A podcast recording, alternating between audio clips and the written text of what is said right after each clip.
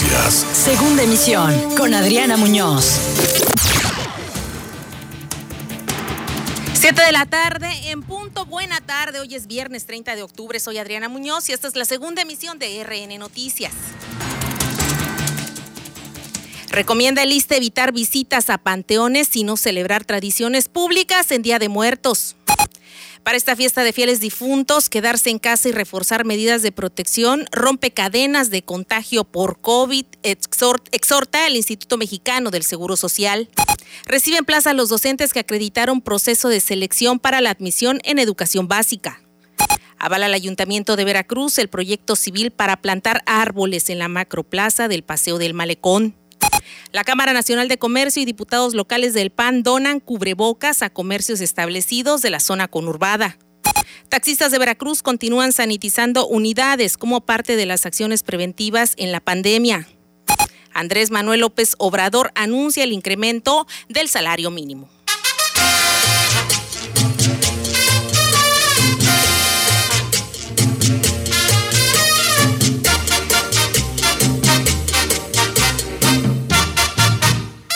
Viernes, es fin de semana con la debida sana distancia, pero también con la alegría y con todas las pilas porque seguimos en pandemia, pero no tristes, al menos quienes no hemos perdido a un familiar o tenemos a alguien enfermo. Sigamos así y respetemos las normas de sanidad. Hoy es viernes de Al Claro de Luna.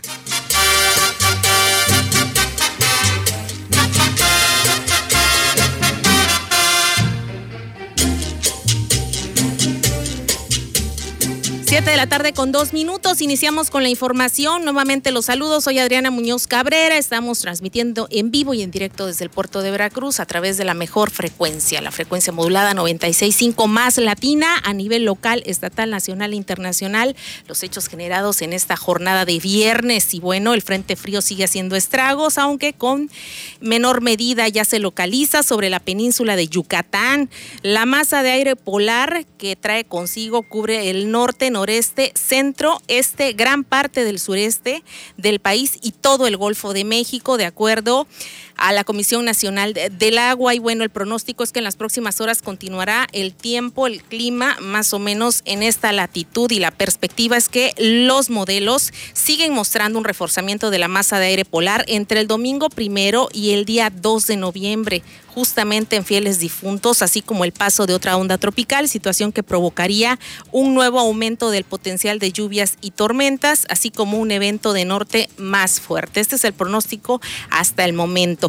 Por lo anterior, es importante mantenerse atentos al pronóstico del tiempo, continuar con las precauciones y seguir atendiendo las recomendaciones de las autoridades locales de protección civil, la Comisión Nacional del Agua, el Servicio Meteorológico Nacional, no creer en mentiras y noticias falsas y para ello usted puede checar directamente los portales institucionales vía internet, tanto de esas dependencias como del gobierno del estado y gobierno de México. ¿Qué dice la Secretaría de Protección Civil del estado de Veracruz al respecto? El parte hasta mediodía eran seis municipios que reportaron algún tipo de afectación con un preliminar de 185 viviendas afectadas y cinco socavones sin personas lesionadas, así como la activación de dos refugios temporales que alojaron a 25 personas. De hecho, en el sur del estado, esta mañana todavía se registraban algunas, algunos estragos, particularmente Minatitlán, Coatzacoalcos, donde la lluvia se alcanzó niveles eh, no preocupantes, pero que sí generaron algunos problemas y personas lesionadas, no nada más ahí, sino en varias zonas de la entidad. Se alojaron en total en los refugios temporales habilitados a 25 personas y se monitorea el nivel del río Aguadulce en el sur de la entidad, justamente cerca de los dos municipios ya mencionados, ya que desde las 9 horas de hoy están en ascenso. ¿Cuáles son los municipios afectados, o al menos los que reporta la Secretaría de Protección Civil. Coatzacoalcos, Las Chuapas, eh, Cozoleacaque, Minatitlán y también en el puerto de Veracruz se reportaron socavones en la calle Río de los Espectadores en la colonia Río Medio 2. En la zona norte fue puntualmente reportado por los medios de comunicación locales este socavón enorme que se registró nuevamente, incluso hubo denuncias de parte de los habitantes de esta zona porque dicen que no nada más es un drenaje pluvial para lo que fue habilitado, sino que las construcciones, los fraccionadores han utilizado también este drenaje para que sea sanitario y de aguas negras. Es lo que denunciaron y también solicitaron la intervención pronta, no nada más de Grupo Más, sino de las autoridades municipales, en este caso el Ayuntamiento de Veracruz. Usted siga las noticias a través de www.maslatina.com estaremos puntualmente informando el avance de este Frente Frío 9 y por supuesto si hay necesidad de eh, evacuar en algunas zonas, particularmente las zonas serranas del estado, es donde se generan más estragos cuando hay fuertes lluvias y bueno, el norte y las rachas fuertes en la costera.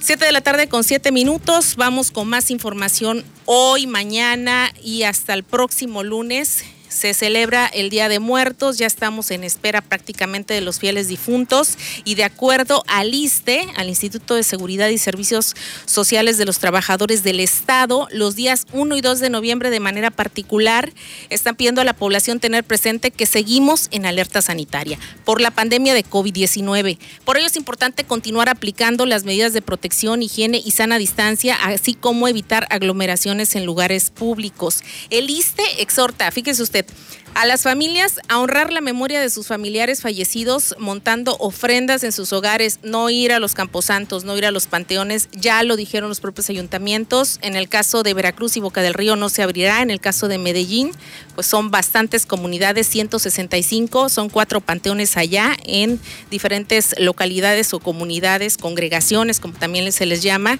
e irán entrando de dos en dos dos eh, familiares por tumba y en un determinado tiempo para evitar la congregación, la aglomeración de personas y con ello un riesgo mayor de contagio. Esto lo van a permitir porque al final del día también se comprende, sobre todo en zonas rurales, es donde están más arraigados los usos y costumbres, pero de ahí a que usted abuse o quiera llevar la fiesta al panteón, pues tampoco. Tendrán que entrar con todas las normas sanitarias. Habrá al inicio, eh, a la entrada, perdón, de cada panteón, gel, personal que les proporcione cubrebocas si usted no lleva, aunque debe de llevar, y también todos los implementos sanitarios que se requieran para evitar el contagio o por lo menos mitigar el riesgo de contagio. No llevar flores, no se permitirá que los floreros se queden con agua porque también estamos en temporada de dengue, seguimos, dengue, zika y chikungunya, entonces se debe de evitar que el mosco prolifere o al menos generar recipientes con agua que puedan eh, hacer que prolifere la larva.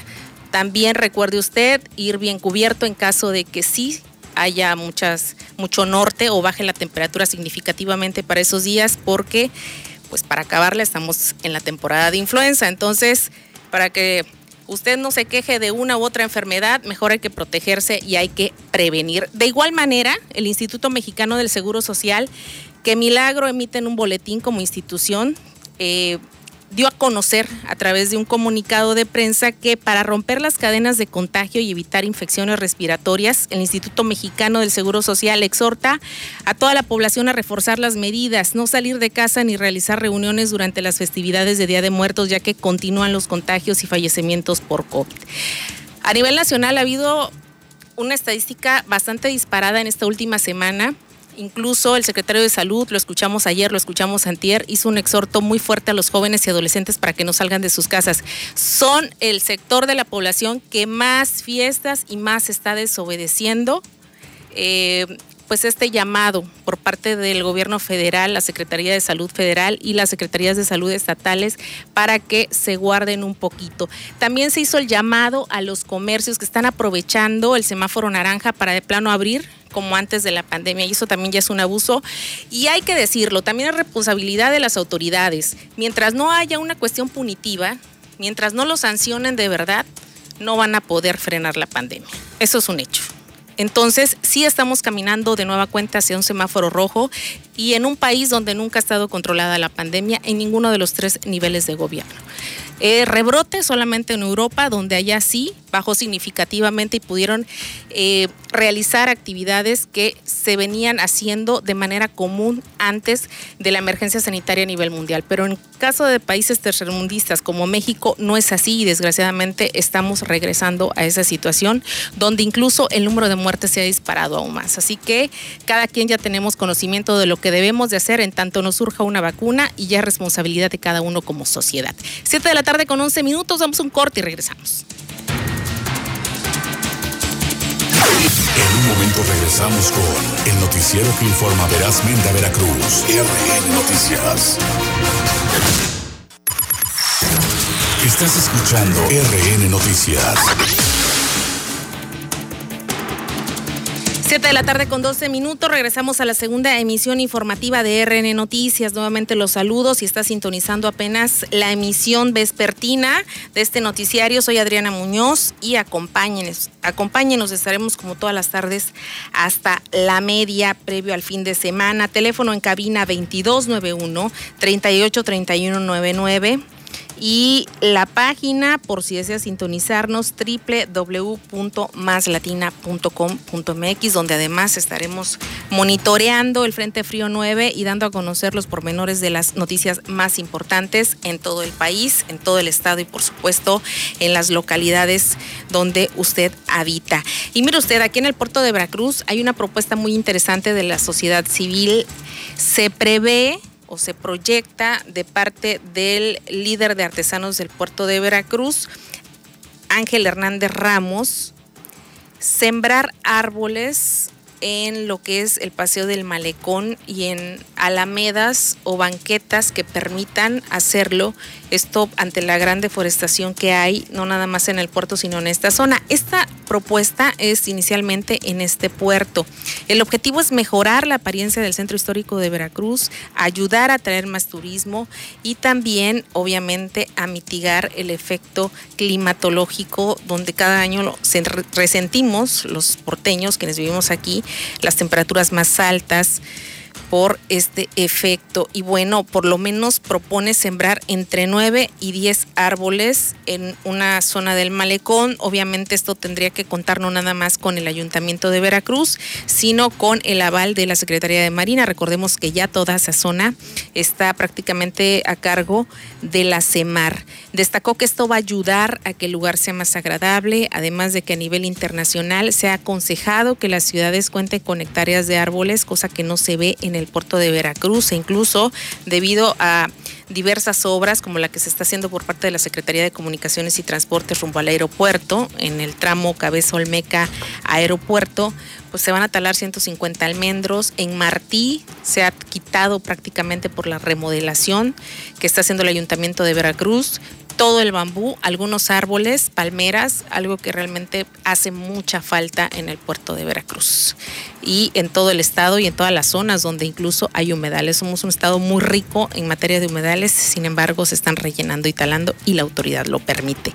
Ante esta propuesta de plantar árboles en lo que es el centro histórico también, el alcalde de Veracruz, Fernando Yunes Márquez, dijo que está de acuerdo, que ha platicado con Ángel Hernández y que en a más tardar 2021 estarían cotizando. No es un proyecto oneroso y probablemente antes de que concluya su administración estarían llevándolo a cabo. A mí me encanta la idea, este, lo he platicado con él en, en varias ocasiones, creo que es una gran idea si algo le faltó en su momento, sobre todo al malecón, a la macroplaza, a mi gusto, eh, cuando se llevó a cabo, pues es dejarle árboles, hay poca sombra, la gente que camina sobre todo al mediodía y cuando es calor, pues es casi imposible. A mí me gusta mucho la idea, la estamos analizando eh, para tratar de, hacerla. No creo que nos dé tiempo ya de aquí a fin de año, pero probablemente empezando el año que viene, tanto en esta zona, digamos, enfrente del mercado de artesanías, donde se propone y que además eh, no, no choca pues con la, la plaza, que la plaza hay que decir que tiene también un sentido militar para que se lleven a cabo los desfiles, como se llevan a cabo. Entonces poner árboles pudiera lo más difícil, pero sí en esta zona que es simplemente un paseo, te digo, a mí me gusta mucho, también algunas otras eh, zonas, banquetas de la ciudad, sobre todo donde tenemos banqueta amplia, me parece que es una buena opción y la estamos analizando. También parece que no es tan caro, eh, sobre todo Eh, pues en algunos casos ya tenemos nosotros en el, en el vivero municipal algunos árboles, en otros casos se pueden comprar, pero tampoco es un tema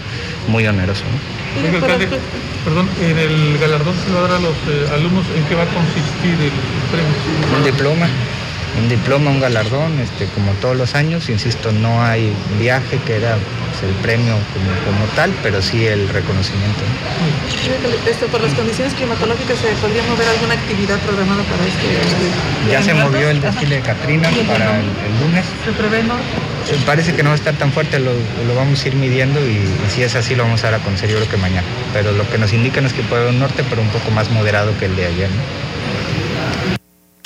7 con 17 y como bien escucharon, se suspendió el desfile de Catrinas por el Frente Frío 9. Harán otras actividades que no signifiquen un riesgo por las consecuencias climatológicas que pueda tener el paso de este frente en las próximas horas y se tomarán otras previsiones. El cierre de Independencia seguirá en pie hasta nuevo aviso.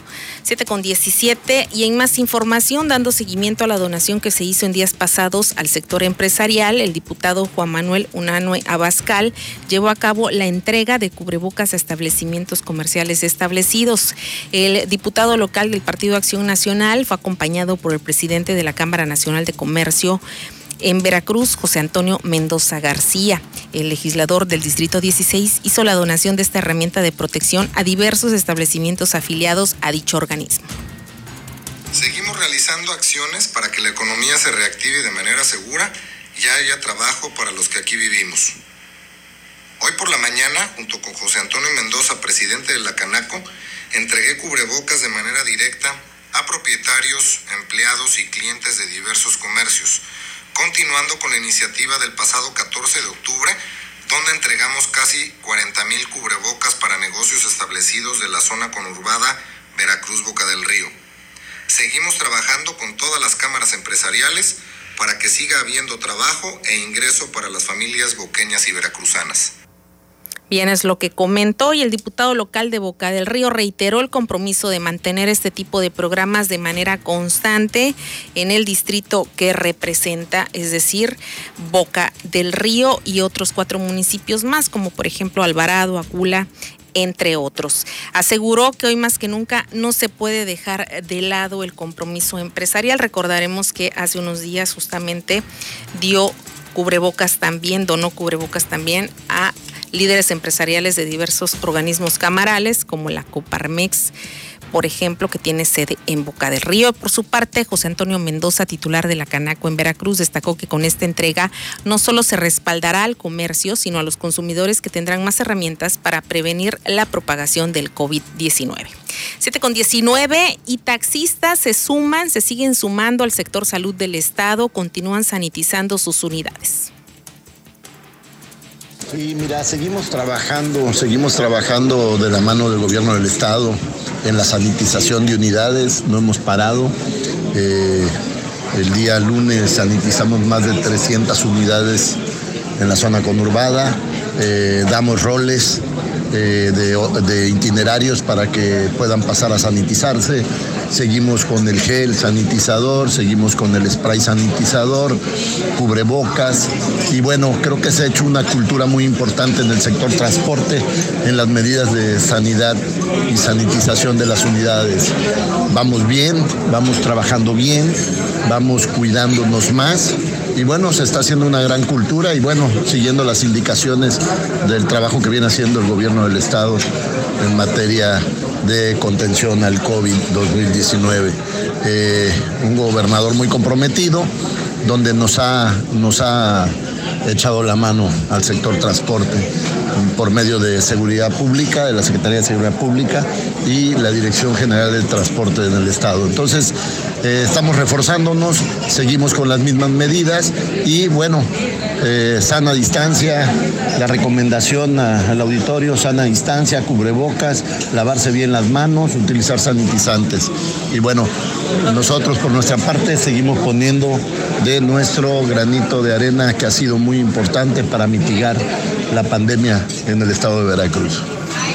Ahí están las palabras de Carlos Sosa Madrazo, líder del transporte multimodal público concesionado con apoyo del gobierno del estado de Veracruz. Hay que poner efectivamente como sociedad y como sectores productivos nuestro granito de arena. Y hoy en la mañana, en la mañanera, valga la redundancia, el presidente Andrés Manuel López Obrador va, anunció que va a enviar una iniciativa de reforma a la ley del Infonavit para que las y los trabajadores puedan tener acceso a créditos de vivienda de manera directa, es decir, que ya no haya intermediarios. El objetivo es que se puedan decidir libremente el destino de sus propios recursos y de su subcuenta de vivienda.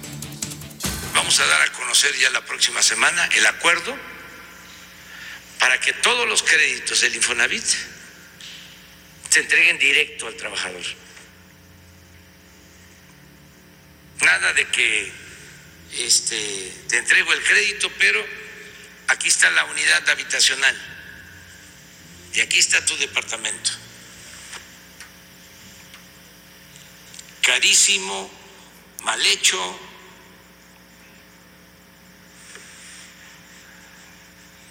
mal hecho y estrecho. 35 metros cuadrados, huevitos, eso se acabó.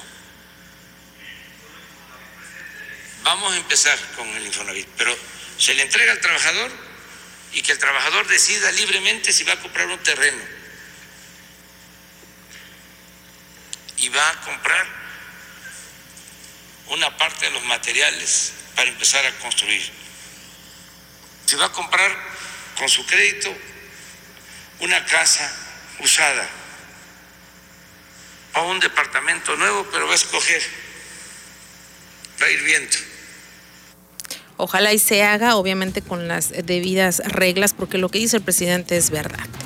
Y si tendría que sumar otra característica relativa a Veracruz, inundables, porque hasta eso los nuevos fraccionamientos ya se inundan, no tienen los servicios públicos, no hay lo mínimo, lo elemental, le dejan todo a los ayuntamientos, los mismos alcaldes han dicho una y otra vez, una administración llega, pasa, se va y no están municipalizados, es decir, los fraccionamientos nuevos no están recepcionados, no se permiten hacer contratos en algunas cuestiones a los ciudadanos que allí habitan y que en algunos casos ya pagaron su vivienda. Y desgraciadamente el seguro que dan las mismas fraccionadoras dura solo un año y eso si te lo hacen valer. Entonces realmente hay cuestiones que podrían ser positivas y habrá que ver también qué reglas o qué candados pondrán a los mismos eh, derechohabientes o trabajadores para que no malgasten ese dinero y se compruebe que realmente fue utilizado para lo que es, que es para tener un patrimonio, para adquirirlo y para garantizar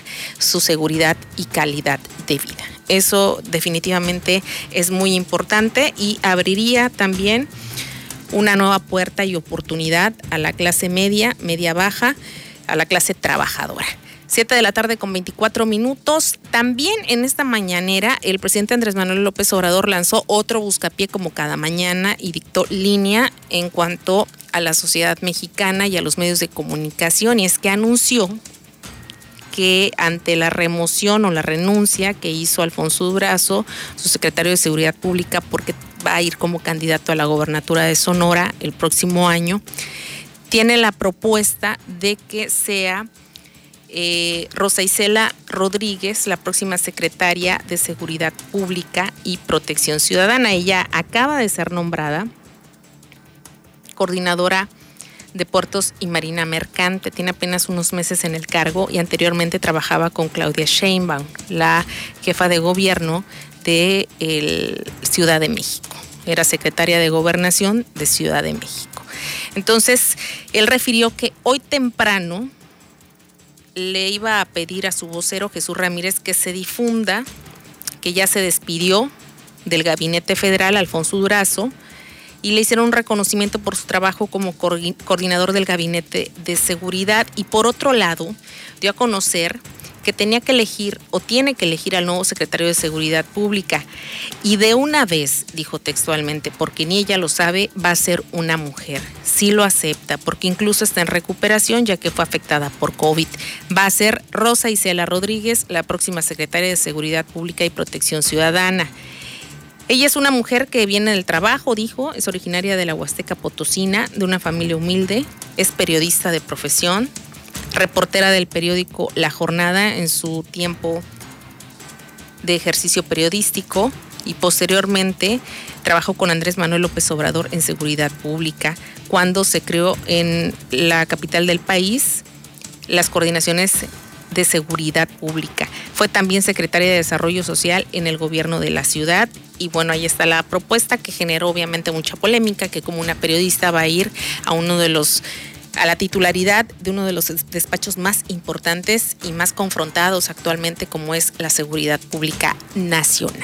Entonces, Gustavo de Walter, quien es presidente de la Coparmex a nivel nacional y que preside una de las cámaras anticuarta transformación, que normalmente critica todo lo que hace el gobierno, emitió su postura en este sentido. No está de acuerdo y señaló que es lamentable que se vaya a hacer este nombramiento que además ni siquiera era de conocimiento de Rosa Isela Rodríguez.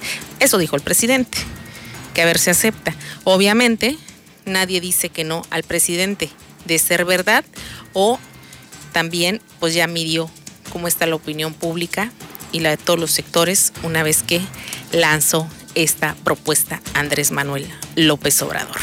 Siete de la tarde con 27 minutos, vamos con más hechos. El presidente de la mesa directiva del Congreso local, Rubén Ríos Uribe, demandó a las autoridades de Puebla castigar a los culpables del linchamiento de la abogada orizabeña Edmunda Adela Martínez Velázquez. Desde el Congreso de Veracruz se repudia la atrocidad de la que fueron víctimas Edmunda Adela Martínez Velázquez y otra persona de identidad desconocida. Edmunda Adela era una ciudadana de bien, una profesionista, madre de cinco hijas y un hijo. Junto a otra persona fue una víctima inocente de la brutalidad, la barbarie y el salvajismo. La vida de Edmunda Adela Martínez Velázquez y de su acompañante les fueron arrancados de una manera inhumana. Si la forma en que murió causa indignación, más dolor encontramos en el motivo de su muerte.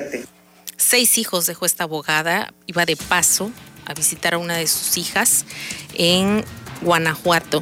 Pasó por Puebla. No se ha informado aún si la confundieron o por qué fue el motivo del linchamiento real. El origen, se conoce, es que la señalaban junto con su acompañante de querer raptar a un menor de esa comunidad en Buenos Aires, Puebla sin embargo, el linchamiento de por sí es trágico y es condenable, pero la forma en que lo hicieron, incluso la forma en que lo narran las mismas autoridades que trataron de intervenir y que no los dejó la horda, el pueblo enfurecido, es realmente lamentable. Es, es de verdad penoso que a estas alturas todavía estemos llegando a esta situación. Cuando de ser inocente, imagínense ustedes el crimen tan atroz que cometió el pueblo y que se comprende en algún sentido, se entiende eh, más bien que el pueblo está cansado, que a veces o y muchas de las veces no se ha hecho justicia y hay muchos ejemplos. ¿Para qué nos vamos a meter en Honduras? Diariamente se ven injusticias y una permanente deuda del Servicio Público de Seguridad Pública, de las fiscalías de los estados para con los ciudadanos. Y siempre hay ese reclamo, ¿no? De que a veces pareciera que la ley, incluso el nuevo sistema penal de justicia que se habilitó hace unos años, defendiera más al ladrón, al delincuente, que al ciudadano común, al ciudadano de pie, al ciudadano decente que trabaja. Incluso los mismos abogados lo han comentado, que pareciera que es un sistema que se ajustó más a proteger a quienes delinquen. Pero este caso en particular es penoso y sí, sí debe haber justicia y también las autoridades tienen que aclarar qué es lo que realmente pasó y qué había detrás, porque también habrá que decir qué pasó y qué eh, precedía, qué tenía, cuál era el argumento de los pobladores para acusar de esta situación a la hoy difunta. Saber que las asesinas y los asesinos de Edmunda, Adela y de su acompañante desayunaron en sus casas, abrieron sus negocios o fueron a sus trabajos o se pasearon en el parque impunemente y que quizás cínicamente rezarán este domingo en alguna iglesia o templo, saber eso nos roba el sosiego. Saberlos libres y en paz es una bofetada para la gente de bien. Por eso desde aquí nos sumamos a las voces que han pedido justicia, nos sumamos a sus familiares y amigos, a las organizaciones de abogadas y abogados. Pedimos a las autoridades de Puebla que se haga justicia. justicia. Seguramente es lo que también exigen sus hijos. Dejó de los seis que tenía, todavía dos dependían de ella. Y bueno, fueron quienes reconocieron los restos de su madre y también su pareja sentimental, quien aclaró cuál era el trayecto del viaje, a qué iba y cuál era el motivo de la presencia en ese poblado de Puebla específicamente. Descanse en paz. 7 de la tarde con 31 minutos. Nos vamos. Que pase un excelente fin de semana. Disfrute con su familia. Guárdese. Recójase temprano, como dicen las abuelitas. Disfrute su vida y su salud, que es lo más importante. Ya falta menos para Navidad. ¿Qué más podemos pedir que salud? Muy buena tarde, soy Adriana Muñoz, se queda con Saúl en los controles y con excelente programación a través de Más Latina.